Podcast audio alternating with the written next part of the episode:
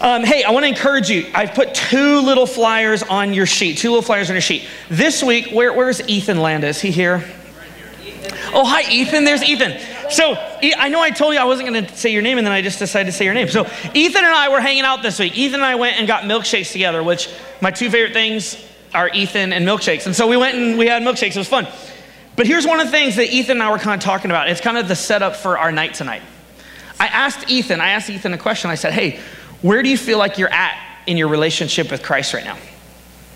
And he said, I feel like, like right now, like we're friends, but we don't talk as much. And I wonder if some of you would also describe yourself that way. I'd imagine there's actually the majority of us in this room. We would say, yeah, yeah, like I, I feel like I know God, I, but man, we, we're just, like, we're not talking as much as we could. And then Ethan and I started brainstorming together, like, well, what ways could we help you guys connect more with Jesus? And Ethan came up with a plan. He said, you know what? In school, it's like if my teacher wants me to read pages 13 to 27, they tell me to read that. They don't just say, go read about the Civil War. They say, I want you to read pages 13 to 27.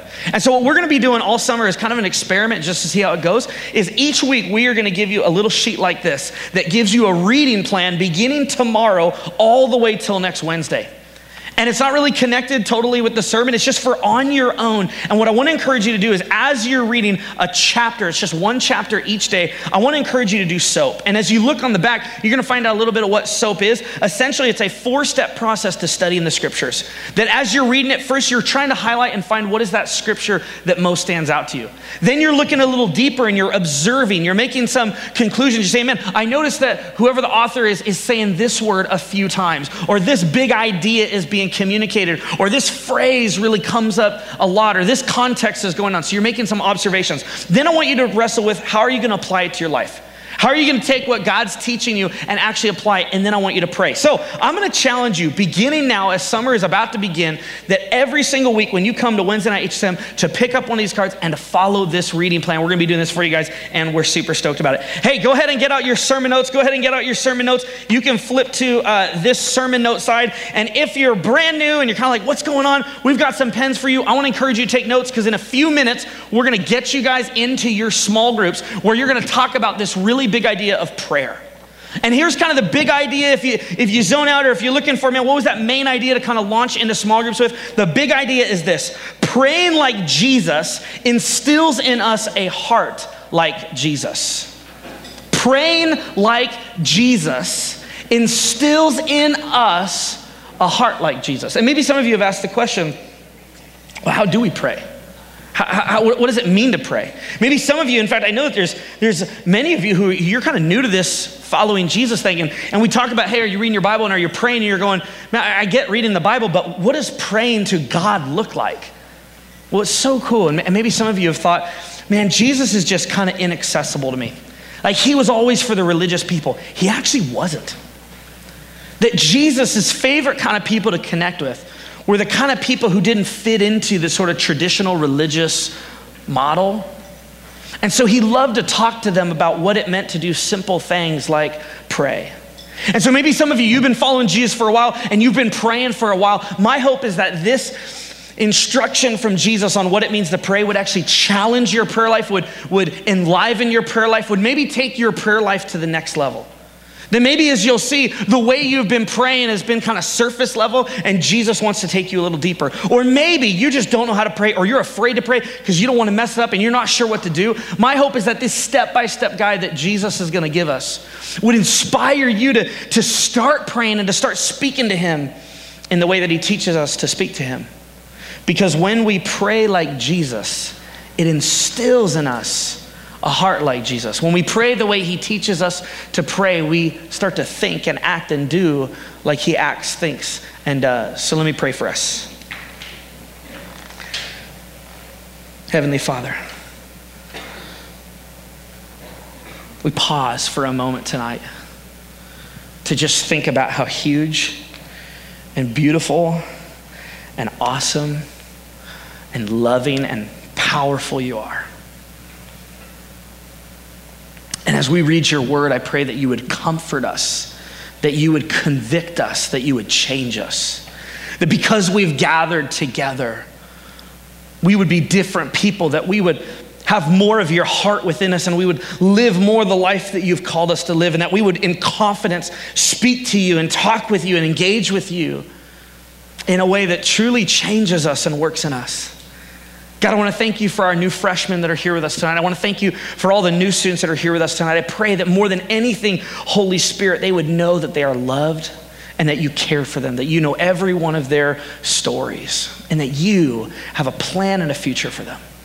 So, God, we love you. Open our eyes to see who you are and what it means to pray like you. In Jesus' name we pray. And all God's people said, Amen. Amen. Hey, I want to start out with a quote. I want to start with a quote from this guy named Charles Spurgeon. Charles Spurgeon was a 19th century Baptist English preacher. And this is what he says about prayer. This is how he defines prayer. If you're into the note taking, good luck. This is what he says I know of no better thermometer I know of no better thermometer to your spiritual temperature than this the measure of the intensity of your prayer. I am not speaking about the quantity of it, for there are many, for there are some who, for a pretense, make long prayers. No, I am speaking about the reality of it, the intensity of it. Uh, man, this is honestly convicting for me. I, I want to ask you how real is your prayer life? How intense is your prayer life? Do you, do you kind of lay down at night and you're like, Heavenly Father, and you're just out? You know, is, is it real quick before a test, right? Is it, is it you're in a moment of crisis and you know that if your parents find out what you did, man, you're done with and you're going, Jesus, if you're taking prayer requests, like, I'd love you to come back right now. I mean, is that, is that the prayer life that you have? What does it look like to have a kind of prayer life that is so real, that, that changes you, that rocks your world? Because it's going to shape you and it's going to instill in you Jesus' heart. And so, what Jesus did is he gathered his disciples together and he taught them this revolutionary way to pray, which is why we're in this series called The Revolutionary Way, where Jesus is turning everything upside down. And a lot of people in that day and age were thinking, man, prayer was about somehow getting God to do what you wanted him to do. And he's going, no, no I got to flip that. I got we're, we're starting a revolution here where we do things differently, including prayer. And so let's jump into Matthew chapter 6. Matthew chapter 6, beginning in verse 5. Matthew chapter 6, beginning in verse 5. Jesus kind of sets the stage and he says, If you want to pray with no power, like if you want your prayer life to be weak, lame, insignificant, make sure you do these things. This is what he says Matthew chapter 6, verse 5. Find me there. And when you pray, do not be like the hypocrites, for they love to pray standing in the synagogues and on the the street corners to be seen by others. Truly, I tell you, they have received their reward in full. First thing Jesus says is if you want to have no power in your prayer life, make sure it's all about how many people see you. In fact, there was this tradition during their afternoon prayer or for some of them, some of the, the hypocrites, some of the religious leaders who were so consumed by what people thought about them that they would often try to position themselves around the afternoon prayer in really crowded public settings. So that as soon as it was time to pray, there were many people around them and they would start to pray loudly and they would start to make this big show. And their hope was that everyone would look at them and think they were so religious, think they were so spiritual. And you see, Jesus, as he's teaching about this revolutionary way to live in his kingdom, he's saying it's not about what people think about. It's not about being the most spiritual person in the room. It's not about you having this like really awesome spiritual reputation. That there's no power in that kind of prayer life. And guys, I, I struggle with this as a pastor sometimes. I, if I'm gonna be honest with you guys, I find myself praying a lot more around you guys and for you guys than I do on my own. And this is a struggle for me. This is something I deal with. Because when you do start praying in front of people, people do think you're more spiritual, right? But we got to check our hearts and make sure that's not the motivation. So Jesus says, don't, don't do it like that. Then he continues, but when you pray, go into your room, close the door, pray to your Father who is unseen. Then your Father who sees what is done in secret will reward you. And when you pray, do not keep on babbling like pagans, for they think that will, they will be heard because of their many words. This is the second thing Jesus says to avoid, is stop thinking that, that God will hear your prayers if you use a vocabulary that you would never use in any other setting. I mean, don't go King James with your prayer life, right? Like if you're just talking with your friends and hanging out, and then all of a sudden you're like, yeah, what's up, man? That's cool. All right, let's do that. Dear art thou God Father, right? He's like, What are you doing? You, you, you think that God is going to be impressed with you because you're using all these big words. He invented all the big words. There's no awesome, fancy vocabulary word you could use that he's going to go, oh, oh, wow, that, that didn't show up on my SAT. That's pretty good, you know? He's not impressed like that. He says you don't need to keep babbling on and on, thinking that, you know, if you use all the fancy lingo and if you go on for on and on, that at that moment God is going to all of a sudden show you favor. And then the last one he says is this Do not be like them, for your Father knows what you need before you ask Him. Verse 9 This then is how you should pray. So Jesus is going to give us five steps five steps for what a prayer looks like. And I don't think Jesus' heart is that we would memorize this prayer. The goal is not that we would just say this prayer every night and think, okay, that's what makes him happy. No, no. Jesus is giving us a template, he's giving us a picture into his heart for the motivation of, of the steps and how we might pray and how our hearts might think about God. And so Jesus recognizes that oftentimes when we go to pray, who's the first person we think of? Right? It's, it's, it's natural, it's human, it's totally natural that the very first person that I'm thinking of as soon as I begin to pray is me.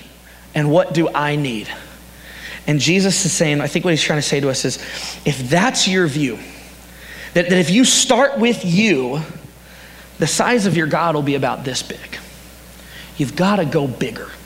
You've got to start in a totally different place. And so, step one, step one is this recognize who you are talking to.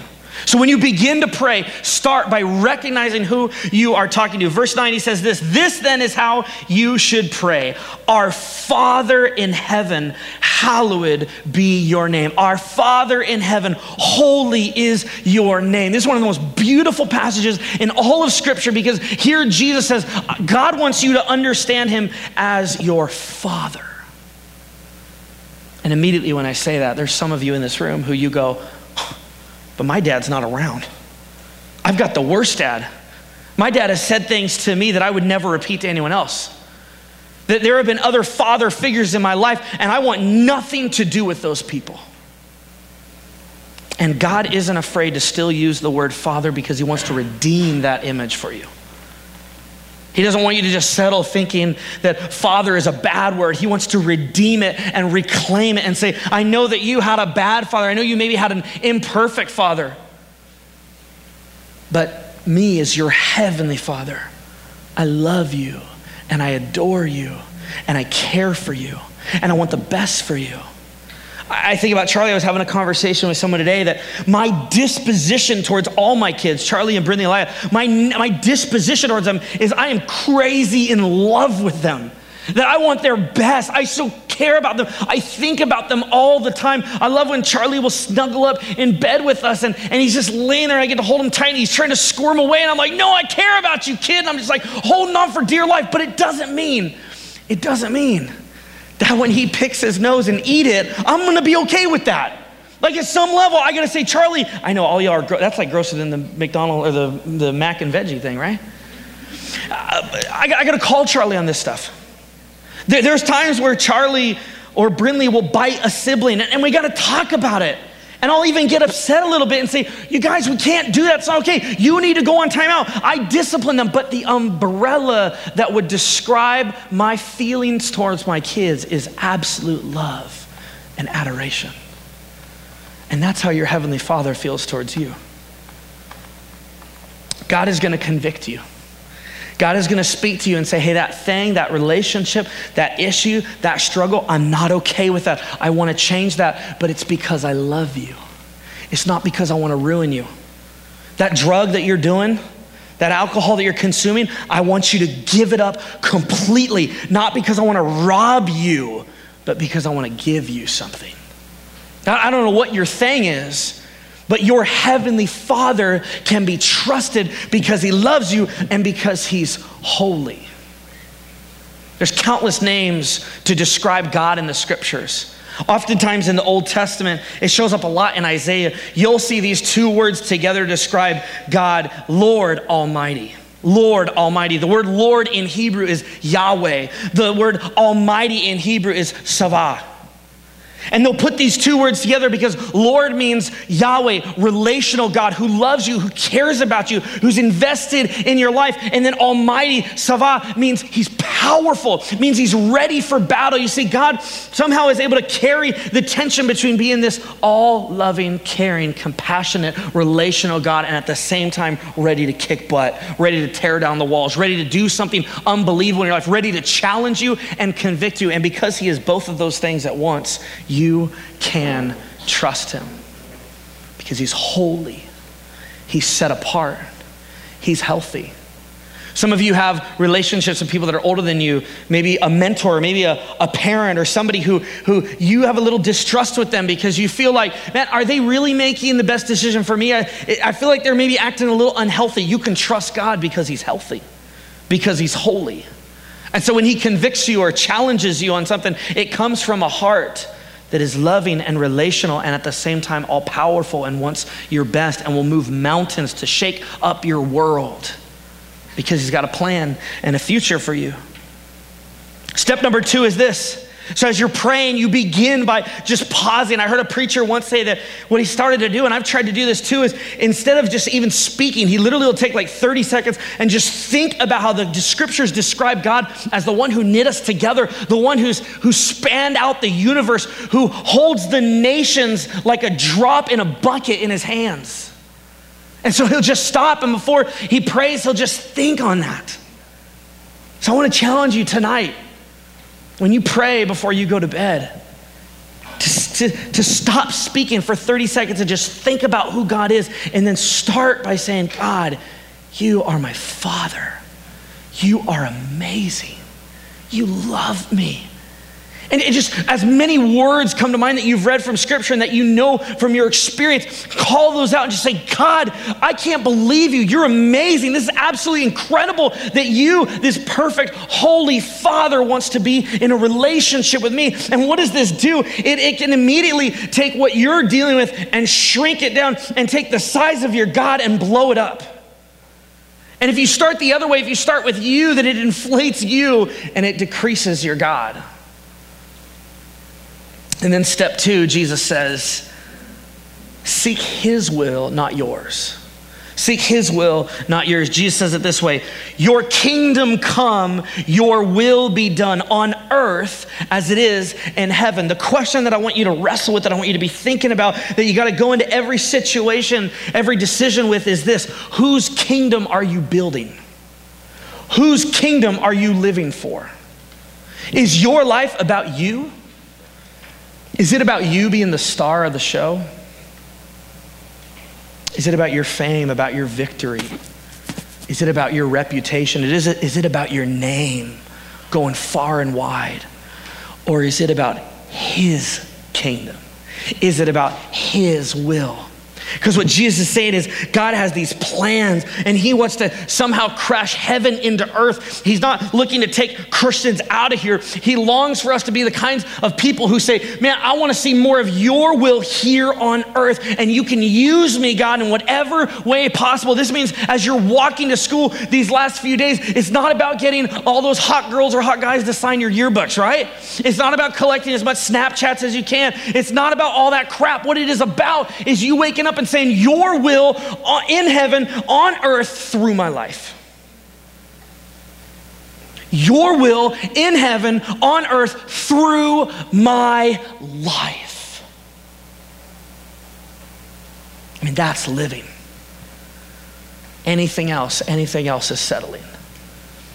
So Jesus says, Your will come into earth, your kingdom. That's what it's about. That's what it's about. Step number three be honest about your needs. Be honest about your needs. Jesus says, Give us today our daily bread. He's recalling back in the book of Exodus when the people of God were wandering and they were wondering, How is He going to provide for us? And God would drop manna. But He didn't drop enough manna for a whole week, He dropped enough manna, which was bread, for one day. And so each day the Israelites had to wake up and say, Lord, would you give us today our daily bread? Would you give us today what we need? You know what we need. And so, my question to you is what do you actually need? This is so beautiful that we're, we're invited to go to Jesus and say, to go to God and say, God, this is what I need. But it happens after you first acknowledge who He is and you recognize that His goal is not your happiness, His goal is His way lived through you. His goal is His will stepping out and living out in your life. And then you say, But God, you know my heart. And you know right now that when I walk to school, I feel alone. And you know that I'm struggling with this eating disorder. And you know that those people in that class that they're going to say something to me and help me to reach out to somebody for help, help me to stay away from the haters. You're going, God, man, I, you're, you're so amazing and your will honor through me, but my parents are getting a divorce and I'm struggling with it right now. See, you can go to Jesus with all of that after, after, after you've recognized the hugeness of Him. Because doesn't it make sense that once, once, you, once you remind yourself, it's not that you're making God bigger, He's huge, it's you're reminding yourself of His bigness. That then when you share your needs, they're in the proper perspective, they're in the proper proportion. Step number four forgiveness. Forgive them because God has forgiven you. And forgive us our debts as we also have forgiven our debtors. So Jesus says, ah, when you're praying, acknowledge Him, seek His will, not your will. Be honest about your needs and then think about the people who have hurt you during the day. And you know why this is so important? Because if you hold on to bitterness, if you hold on to resentment, if you hold on to unforgiveness, do you know who it's gonna hurt? It's not gonna hurt them, it's gonna hurt you. And Jesus knows that if any of his people live with this sense of unforgiveness and hatred and bitterness, that it is only going to get in the way of them living the life that he wants them to live. And so he says, You've got to be a people who get really, really good at forgiveness. Whenever I do um, weddings for people, I always say this line that, that if you are going to be married for a while, you've got to become a master in forgiveness. That you've got to become somebody who gets really good at forgiveness because, in the context of a marriage, there can be a lot of hurt. There could be a lot of sharing things. You go, oh man, I, I, didn't, I shouldn't have said that. And it's not that you say, man, I'm sorry you felt that way. No, no, no. You say, hey, I own that. Man, what I said to you was wrong. And I admit that. And so we need to be people who we go and we extend forgiveness to others and we ask for forgiveness. The followers of Jesus, we should be the very best at this. And you know why? Because he has forgiven us of everything. I mean, if you're a follower of Jesus, you right now have an absolutely clean slate. That standing before a holy God, he looks at you and he says, Because of what Jesus did on a cross on your behalf, you're clean. You're blameless, as Paul says. That we're all good. Uh, we're going to spend eternity together. If we think on that, if we realize that, then that word that that friend said to us, that thing that happened in that former relationship, that past, whatever it may be, we have got to become people who are good at forgiveness. I love sharing this quote. It's from John Eldredge. He says this Now you must understand forgiveness is a choice, it is not a feeling, but an act of the will. As author Neil Anderson has written, don't wait to forgive until you feel like forgiving because you will never get there. Feelings take time to heal after the choice to forgive is made. As someone has said, forgiveness is setting a prisoner free, then discovering the prisoner was you. I think there's a lot of us in this room who are holding on to bitterness and who are holding on to unforgiveness and the person that's hurting the most is you. And it's getting in the way of something God wants to do in your life. And so, in light of the fact that no one in this room earned God's love, not one of us matched up, not one of us is holy enough, not one of us is good enough, not one of us is religious enough, because He has freely forgiven us, we have got to be good and get used to offering forgiveness and receiving forgiveness. And then the last step give your struggles to the God who can overcome. Give your struggles over to the God who can overcome. And lead us not into temptation, but deliver us from the evil one. Jesus is saying, as you're praying, as you're wrapping it up, say, God, I recognize that on my own tomorrow, I can't do it.